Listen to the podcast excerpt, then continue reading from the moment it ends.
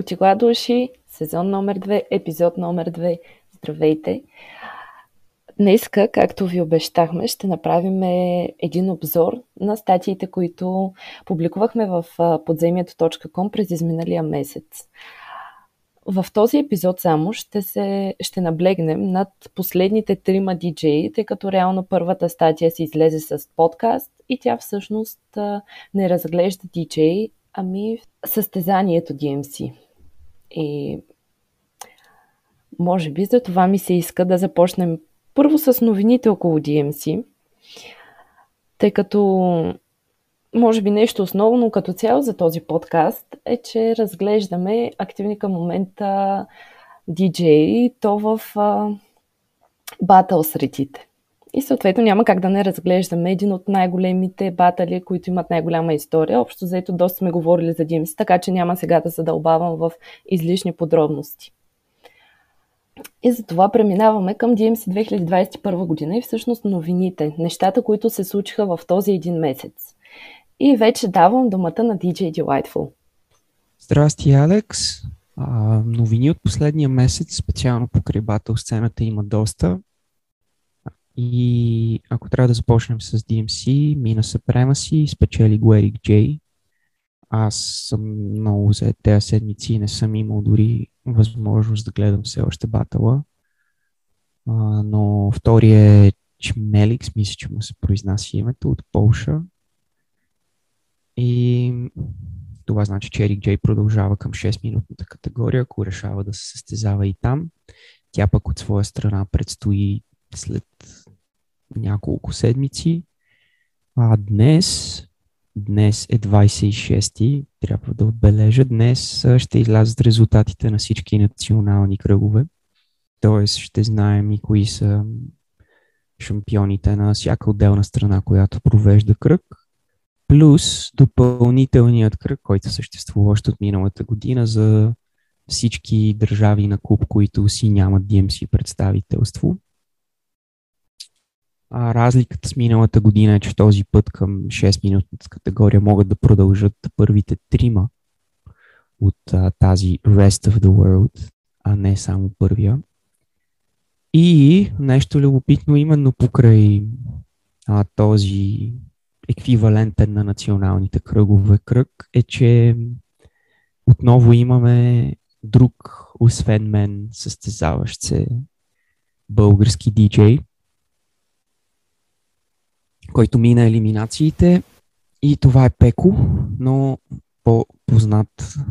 Всъщност не знам доколко е по-познат, но подвизаващ се под псевдонима POTB, псевдоним под който направи няколко инструментални албума преди време. А Пеко мисля, че не присъства никъде активно в социални медии. Съответно, Даже ми писаха хора да ме питат кой е това, защо няма никъде никаква информация, никъде нищо не е споделяно. Пеко е DMC шампион на България от 2009. Той а, е DJ от доста време и е де-факто неактивен. И мисля, че дори видеото, което пусна на елиминация е старо видео, но надявам се да има добро представяне за финалите и ще видим всъщност дали ще попадне в този топ 3 на Rest of the World. А, пожелавам му успех и се радвах да го видя там сред тези имена. Това е основното покрай DMC. Оля, аз много се радвам да го науча това не ми беше направо впечатление. Вчера ги гледах, даже си изкарах тук едно списъче на излезлите квалификации през този месец и съответно това, което се е случило. Когато спомена за Ерик, че искам само да напомня, че ние си говорихме за него в епизод номер 5. Видях също, че са минали и за отборното DMC квалификациите. А до момента от а, другите страни са излезли за Колумбия, Испания, Чехия и Словакия една категория и Африка. А знаеш ли кога ще се проведе Rest of the World, самото състезание? Не мисля, че ще има отделни събития за всичките тези национални кръгове. Rest of the World казах, че е еквивалентно на национален кръг в, в, в структурата на турнира.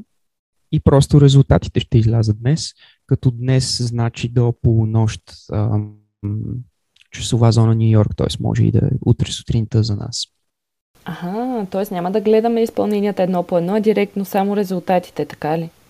Не, не, ням, няма да има събития. Просто ще бъдат обявени победителите и съответно те ще са тези, които продължават на там. Стига да преценят, че искат. А отборната категория е отделна и тя няма общо с националните кръгове и знам, че в момента и тя а, тече. Там гледах не всички, но повечето от видеята на елиминациите и не бях особено впечатлен от а, нито едно от тях. Може би сега е момента да те попитам, като сме още на тема новини за през изминалия месец. Всъщност само преди няколко дни беше промото на новият албум на секта, в който албум ти, освен че участваш, ти участваш и в самото промо. Ще ни разкажеш ли как ми на самото събитие? Събитието мина доста добре, сравнително скромно. Новите мерки бяха тогава съвсем скоро введени. Не знам дали това спря доста хора или други причини. Залата беше сравнително пълна.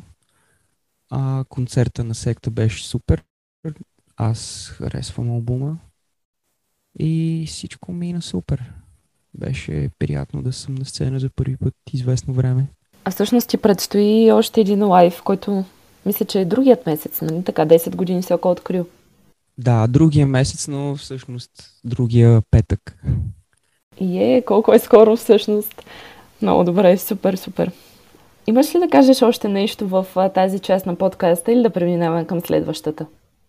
Ами съвсем набързо ще спомена няколко други неща покрай батъл сцената. Първо елиминациите на Clash of the Titans минаха. Clash of the Titans споменахме в а, първата статия от този сезон. А, Clash of the Titans е организиран от Sample Music Festival. Един по-алтернативен батъл. Тази година темата му е джаз. И аз съм в топ 4 на тези елиминации и работя над сета за финали. Така че Clash of the Titans финали с мое участие. Те са, мисля, че на 13 или на 14 ноември. Това е още една новина от тази сцена.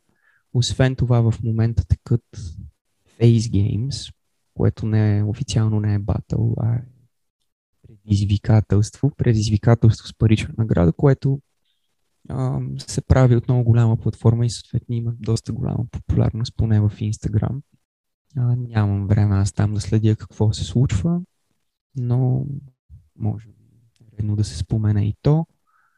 Също така излязоха вече всички дати и целият график за IDA. Така че IDA също ще протича долу-горе втората половина на ноември и декември.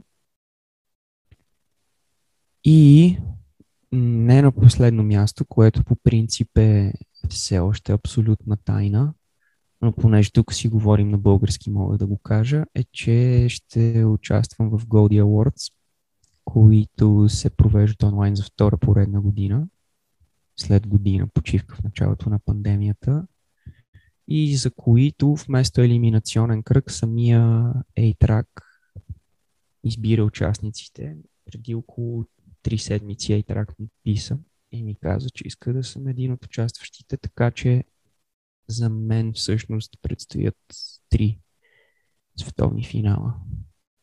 И Goldie Awards ще имат две отделни онлайн събития, първото от което е и то на 13 или на 14, не си спомням коя от двете дати. Това са общо взето нещата. Ехе, много се радвам. Супер, супер. Наистина много хубави новини ни каза току-що. Може би е момент вече да преминаваме към диджеите, които разгледахме през изминалия месец в Отигла до уши. Това бяха Бърз преговор, DJ Manuel, Мистер Браун и Фонк Фонк. Наистина за Фонк Фонк, както написах и в статията, сме супер изненадани. Приятно, разбира се, но за него ще си говорим накрая. Сега смятам да го караме, така да се каже, хронологично. И започваме с DJ Manuel. Какво ще ни кажеш повече за него, това, което си написал вече в статията? Менуел е едно от ранните ми вдъхновения, специално за джъглинг. И го избрах най-вече заради това. Освен това, неговите неща са доста разнообразни. Макар, че няма някакви големи успехи на батъл сцената, всъщност е съвсем познато име навсякъде по света. И прецених, че абсолютно заслужава статия в нашата рубрика. Ти пишеш любимец на тълпата. Предполагам, визираш факта, че той всъщност има доста успешни изяви в клубове. В момента не знам доколко активно изпълнява, защото той малко изчезна от радара. И в този смисъл единственото ни изключение до сега на човек, който активно показва материал онлайн и а, споделя или материали от събития, или поне обновява информацията за това какво се случва покрай него или не. А той изчезна от радара преди около година и половина и наскоро само се появи с един пост, който не е пряко свързан с диджейнг. Да, колко е активен сега, след като вече нещата са сравнително по неограничени в щатите, нямам представа. Може би леко се е отдръпнал и освен това съм виждал в коментари в Инстаграм на негови приятели, че се е фокусирал върху продуциране. Така че може би за момента поне леко отдръпнал се от, от изпълнения и със сигурност от батали. А казвам любимец на публиката не само защото е имал редица участия пред голяма тълпа, ами защото в принцип онлайн е доста популярен и освен това много често дори изпълнения, които не печелят конкретни състезания, остават любими, особено на една конкретна хип-хоп тълпа. Окей, okay, аз искам да те питам нещо конкретно за един от материалите. Това е материалът, видеото от Chop Shop, където той изглежда, използва плоча върху плоча върху плоча и това дали по някакъв начин не затормозява системата и всъщност каква точно е тази техника? Това се използва, когато искаш специално работейки на, на плочи, на аналогови плочи, да можеш да преминаваш по-бързо от някаква част от едната плоча на някаква част на другата. Ам, по принцип, докато с едната ръка махаш едната плоча някъде вляво, с другата вече можеш да хванеш рамото и да насочиш иглата там, където тя трябва да попадне, което спестява доста време, защото и, и аз съм го правил всъщност, има го това в едно-две неща, които ги има и онлайн мои.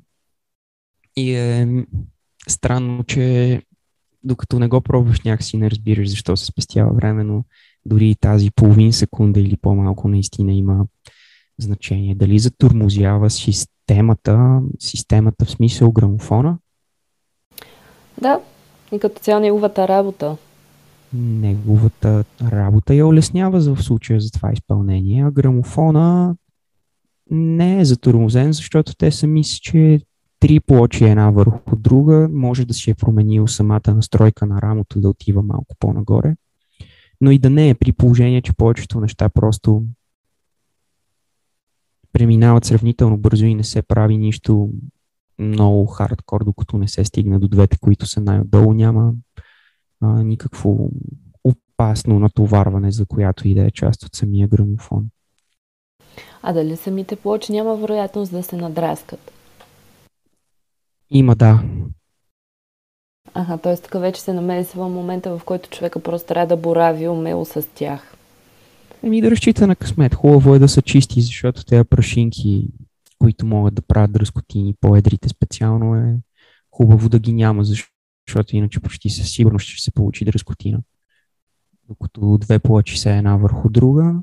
И другото е, че както във всички изпълнения въобще още от 90-те подобни, винаги не правиш нещо, кой знае какво на тези, които са отгоре. Просто ги ползваш, както в неговия случай, за интро, за един, два трика за някакъв wordplay. И същинската рутина започва, когато стигнеш до най-долните. Това ти е единствената гаранция да не си пребеш плочите, но пак има шанс. А той освен всичко се занимава и с битове.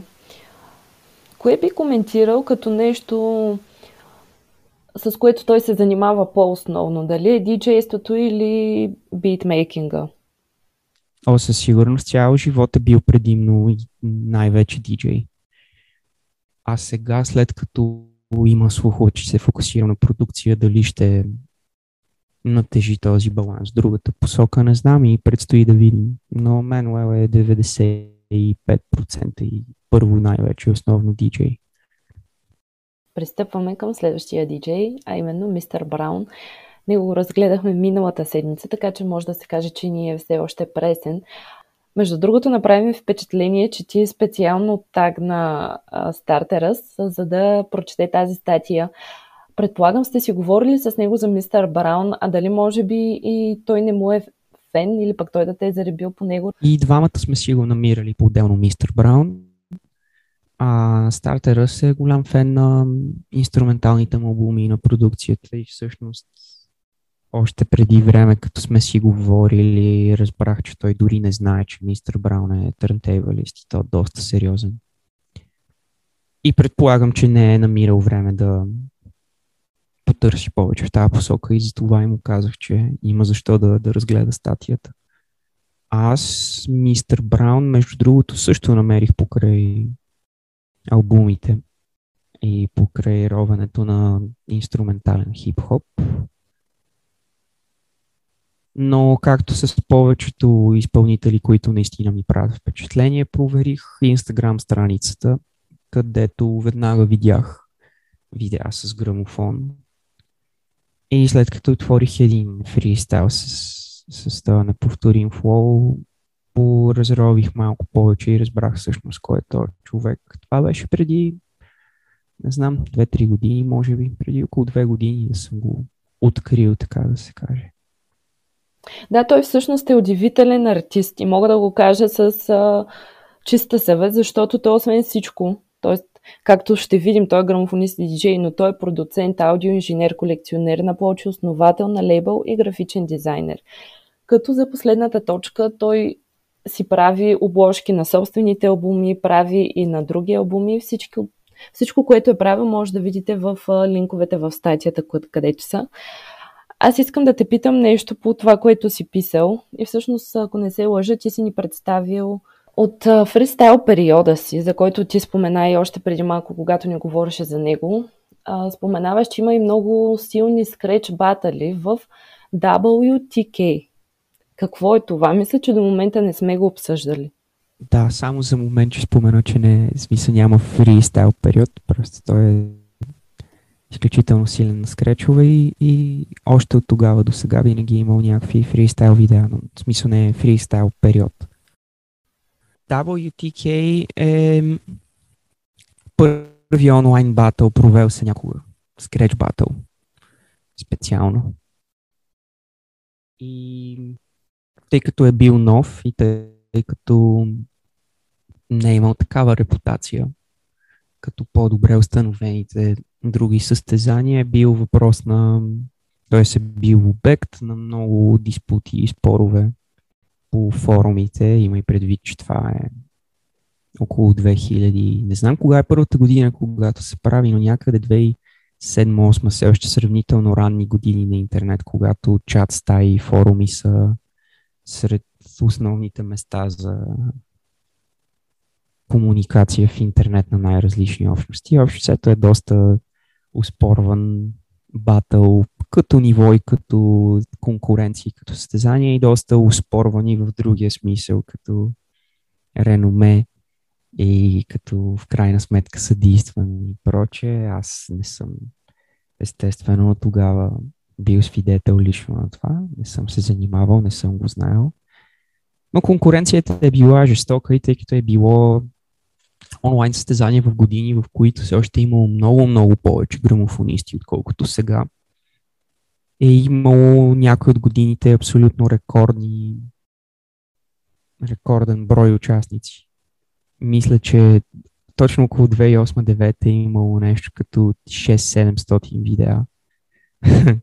При което не знам това как се съдейства и как отсяваш особено в един all style батъл, който не е бил с категория конкретна, дали е скреч, дали е джъглинг. забавни времена. Но не знам на колко от тях е участвал мистер Браун. Знам, че просто има запазено едно видео от една конкретна година и то е там в канала в Vimeo. Където обаче видеята с такава настройка, че трябва човек да е регистриран и влязъл в акаунта си. Казвам го и тук, за да няма обърквания, ако някой търси. Тук имам още един въпрос по тази статия, но по един друг материал, относно неговият подкаст. Той не е изцяло негов, той а, е част от него, съосновател. Ехобейс. Въпросът ми е, тъй като не можах да разбера напълно, дали всеки един от тези епизоди се характеризира с различен гост диджей? Та, можеш ли да кажеш малко повече за подкаста? В този подкаст понякога е имал гостуващи диджей, но тъй като те са били един цял екип, който го прави, са били един вид на български щатните диджей на, на подкаста. Имало е сетове за всяко едно издание. Имало е гостуващи търнтейбалисти. Отново, между другото, в онзи Vimeo канал могат да се намерят някои неща. А това е било в години, естествено то продължава до много наскоро, но а, в по-първите години са се възползвали от вече появилите се опции за видеостриминг, преди да настъпят по-строгите правила с а, права. И съответно доста свободно са могли да, да стримват на живо и с видео тези подкаст епизоди. Та, има два такива архивирани материала в онзи Vimeo аккаунт, в един от който има гостуващи търнтейбалисти, Tiger Style и Muzzle, мисля, че бяха там, които са едни от най-легендарните хора на малко по-съвременната сцена в UK. И да се върна на въпроса ти, да, имало е гостуващи, но не знам дали е било всеки път. Със сигурност всеки път е имало DJ сетове и със сигурност всеки път е имало DJ сет на поне един от а, щатните за предаването. А той към момента колко е активен и дали не се занимава повече с лейбъла си, отколкото с диджейство, батали и прочие? Той на батали не е участвал десетилетие поне. Аз мисля, че след 2010 не се е опитвал да се състезава на който и да е батъл или формат. Но 2010 е някакъв такъв а, много важен преломен момент за него, защото тогава долу-горе между 2009, може би 11, аз не съм го интервюирал, да знам конкретно хронологията, но това, което си личи по това, което виждаме онлайн, е, че в тези долу-горе две години той започва Ecobase, основава лейбъла, издава първи албум, все пак активно тренира на грамофоните, защото тогава се и състезава. Но долу-горе от 2010-та натам започва всичко, което прави и до днес всъщност. А дали той към момента не се занимава повече и по-основно с лейбъла си? Със сигурност да. Затова завърши статията с... Ам... Тоест, не, не завърших. Завърших статията с един скорошен трак, но към края на статията споменавам, че може да се разгледа целият му Инстаграм профил, където всъщност се вижда, че той се занимава и с кречове, и с битове активно, предимно за удоволствие. Не много голяма част от тези неща стигат до каквото и да е официално, особено скреч фристайлите, които естествено са просто скреч фристайли, но очевидно е, че основната част от времето отива в лейбъл, защото ти да, да имаш такъв независим лейбъл, който все пак вече има някакво име, продава а, плочи по цял свят от а, съответните издания, това е страшно много работа.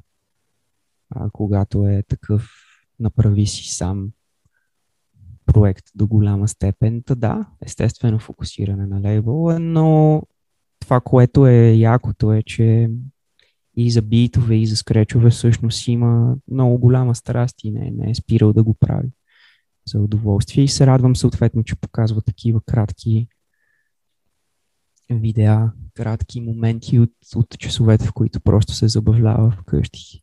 И ако нямаш какво друго да допълниш за мистер Браун, нека да преминем към Фонк Фонк. Аз се изненадах искрено, защото може би това наистина е един от малкото диджей, които разглеждаме в тази статия, който ние знаем от преди това. И може би това се дължи точно на факта, че направо си е супер известен в Фейсбук поне. Неговите рутини са толкова мелодични и по някакъв начин направени за хората. Имам предвид не за някаква строга скреч диджей публика, ми за народа. Ти как го избра? По същите критерии, по които съм избирал всички до сега.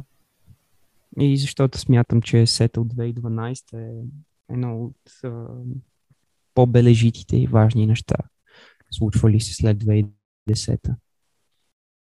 Става дума за сета, с който той печели онлайн DMC, нали? Mm-hmm. Точно така. Така той също от Франция, както ти споменаваше в статията. И тук искам да вмъкна, че може би единствената, единственият друг диджей, който сме разгледали от Франция е всъщност Латипик, която е представителка на женския пол и това е в а, подкаст а, и в а, съответно статия номер 2 която ако искате можете да прочетете, защото става дума и за една друга дама, които както знаем в тази сфера са доста малко. Или поне не са толкова изявени. А сега за Фонг Фонг. Рутината му с Smart One е супер дива. Тя ми направи общо заето най-силно впечатление това как те преплитат ръцете си. Но това може би е като някакъв не етикет, а като запазена марка за Фонг Фонг, когато той работи с друг диджей. Ти дали си останал с такова впечатление? Повечето от тези трикове всъщност са правени по един или друг начин, предимно на отборни DMC-та.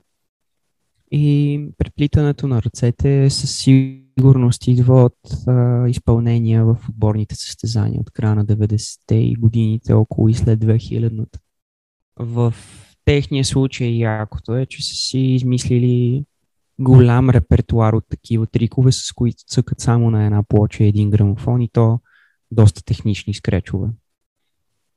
А, като може би една от най-трудните части на това нещо за мен поне е факта, че понеже Фонг Фонг винаги е в дясно, прави скречовете с доста протегната ръка, което не е особено удобен хват доста протегната ръка върху плочата и с а, каналния фейдер, т.е. с този фейдер, който ходи нагоре-надолу, не наляво-надясно.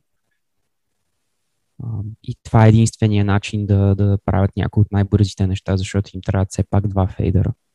Не могат да, да хващат един и същи фейдер последователно толкова бързо. Съответно, това винаги ми се е струва супер уникално. Ако трябва да а, на чист български да нърнем малко повече. Иначе, като всяко друго нещо, когато човек е запознат, той ще разпознае голяма част от тези неща от по-стари изпълнения, от по-стари състезания. Но факт е, че в точно такъв тип изпълнение те са си уникални. И съответно за това и е така впечатляващо за по-широка публика. А смяташ ли, че той за да бъде по-гледан, по някакъв начин е смъкнал качеството или това, което предлага, може да се каже, че е доста качествено. Имам предвид като техники и като звучене като цяло. Както той сам казва в интервюто, доста рано се е учил на видеомонтаж и всъщност това го интересува и го кефи и това е една доста основна част. Той няма видеа, които не изглеждат страхотно дори когато са сравнително елементарно монтирани, все пак са монтирани по някакъв начин и не са само като моите видеа, повечето видео с мен от един и същия ъгъл на грамофоните и това е. Използва и доста качествена видеотехника, което си личи по качеството на тези видеа. Така че това със сигурност е една основна част. Иначе дали си има екипче или самия той е добър в дигитален маркетинг, нямам представа. Не... Предполагам ти е съвсем ясно, че популярността в някаква платформа онлайн е въпрос на реклама и правилно боравене и няма нищо общо с качеството на материала или липсата на такова съответно. Абсолютно, но все пак си мисля, че ако беше някакво по-стрикли диджей, не знам дали нямаше да е по-малко гледано. Дали просто самия факт, че са толкова готино поднесени всичките тези видеа не е допринесъл супер много, отколкото всъщност някакви супер добри техники и умения. Това ми беше въпроса от твоя гледна точка. Щом нали, ти като един човек, който би могъл да разпознае доброто от лошото, предполагам, щом си го вкарал в статията е добро, но смяташ ли, че самата популярност по някакъв начин е пречупила диджеинга му? Не, в никакъв случай. Предполагам, че той е фен на съвсем разпознаваемо стереотипен трап, какъвто ползва предимно през последните 3-4 години. Защото съдейки по това, което виждам в интервюта и чета в интервюта, е много такъв неподправен естествен човек. Не смятам, че би се занимавал с нещо, което не му доставя наистина удоволствие. Особено като видиш човек, който спокойно може да има супер успешна клубна кариера, но прави въпреки това това, което повече го интересува. Не вярвам нещо да е съобразявал с онлайн популярността. Със сигурност много голяма част от популярността е това просто, че ползва трап битове. И то понякога хитачки, инструменталите на големи хитачки. Със сигурност не е направил компромис в техниките и сложността. В статията пишеш, че той също така преподава и диджеинг. Знаеш ли повече за това? Не, това го знам просто от интервюто, към което сме сложили хиперлинк. Нямам, нямам повече информация по въпроса. А между другото, той разказва доста готини неща в Insider Tablelist, което е и последното видео от тази статия. И отново да те попитам, искаш ли да допълниш нещо, нещо, което не сме коментирали, нещо, което не съм те питала, си искал да отбележиш за Фонг Фонг? Едно от нещата, които не включих в а, статията и може би тук не е лошо да го спомена, е, че последното по-важно нещо покрай неговата кариера беше една скреч плоча, която излезе дали беше миналата година или края на по-миналата. Мисля, че миналата. Тя се казва Vacarm Break. Това е скреч плоча, скреч пособие, което е в, изготвено в колаборация с Smart One, човека от дулото, с триковете на един грамофон, а което предполагам не интересува никой от нашите слушатели, освен ако не се занимава, но след като това е нещо, в което е хвърлил много труд и всъщност е извадил нещо готино специално за наш Scratch DJ, е редно да го спомена. И естествено, кой има видео ревю на тази плоча, Swift Style. И ако някой му е интересно какво той е включил и как е изготвил плочата си, може да погледне в канала на Swift Style който също сме коментирали и чието ревюта пък сме включвали повече от веднъж в предишни статии. Така, и преди да приключим, бих искала да те помоля да направим следното нещо. Възможно ли е по някакъв начин да разгледаме тримата диджеи заедно, т.е. по някакъв начин да ги сравним? Има ли нещо, което ти откриваш в тях, което може да бъде общо и за тримата, общо валидно? Или пък обратното, по какво се различават? Нещо като обобщение, което да направим. Uh, DJ Manuel е Juggling VR, Fong Fong е Scratch VR, Мистер Браун е доста по-сестранно развит и интересен и креативен артист и специално за нещата на грамофони, отново Scratch VR. Scratch вярно много стилен, много отличително стилен. Общо между тримата, освен че очевидно и тримата обичат това, което правят, по-скоро много малко други неща. Тоест, по-скоро те си приличат в това, че по нищо не си приличат и тримата, освен че са диджей и са попаднали под нашия радар. Добре, изглежда, че това е края на нашия подкаст. Дали искаш да ни кажеш какво евентуално ще... Тоест не какво, а кого ще разгледаме по-нататъка или ще го оставиш а, като изненада? Следващата седмица смятам да е Boogie Blind. Една от следващите седмици не съм сигурен кога, вероятно ще е Double Dutch, който е отново един по-непознат агент, отново от британската сцена. И нямам за сега планове за повече от две седмици напред. Значи за тебе ще бъде изненада. Както за мен, така и за нашите слушатели. Надявам се те да бъдат малко по-активни следващия път и да имаме въпроси и от тях. Но и въпреки това смятам, че си получи доста готино.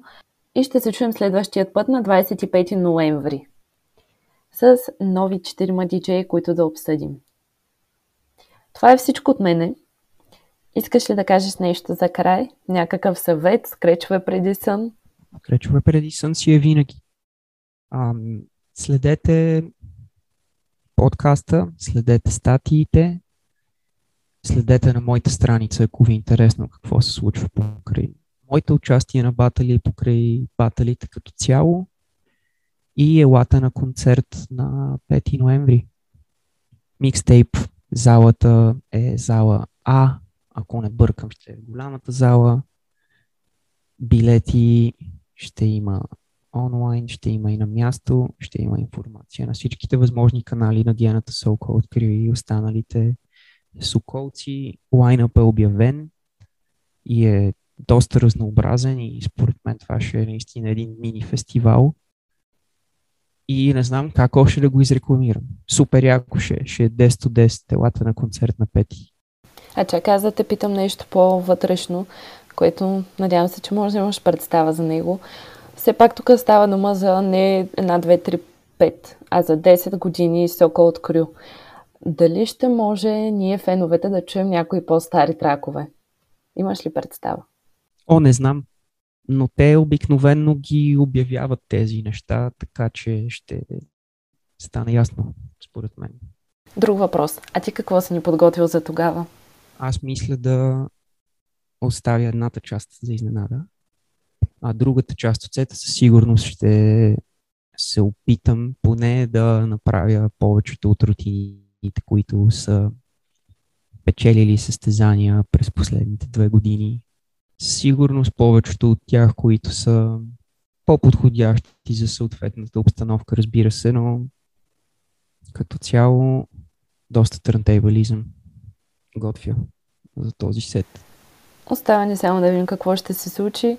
Аз лично надявам се да успея да дойда, но всичко зависи от сертификатите. А, да, тук искам да кажа нещо друго, което ми направи впечатление, че артистите пропускат, въпреки че специално се около открил предвид последните им участия, забелязах, че все пак го правят. Но тук искам да предупредя всички, които смятат да ходят на събития, хора, отидете от рано, ако не искате да си правите иммунизация, отидете от рано да си направите тестове, защото в противен случай пак има вариант да изтървете началото на концерта и то не е заради вас до голяма степен. В смисъл, предвидете факта, че вече ако искате да посетите дадено събитие, трябва да отговаряте на изискванията. Това е. Имайте го предвид, за да не съжалявате после. И ще се чуем след един месец. Пис! До следващия път. Чао, чао!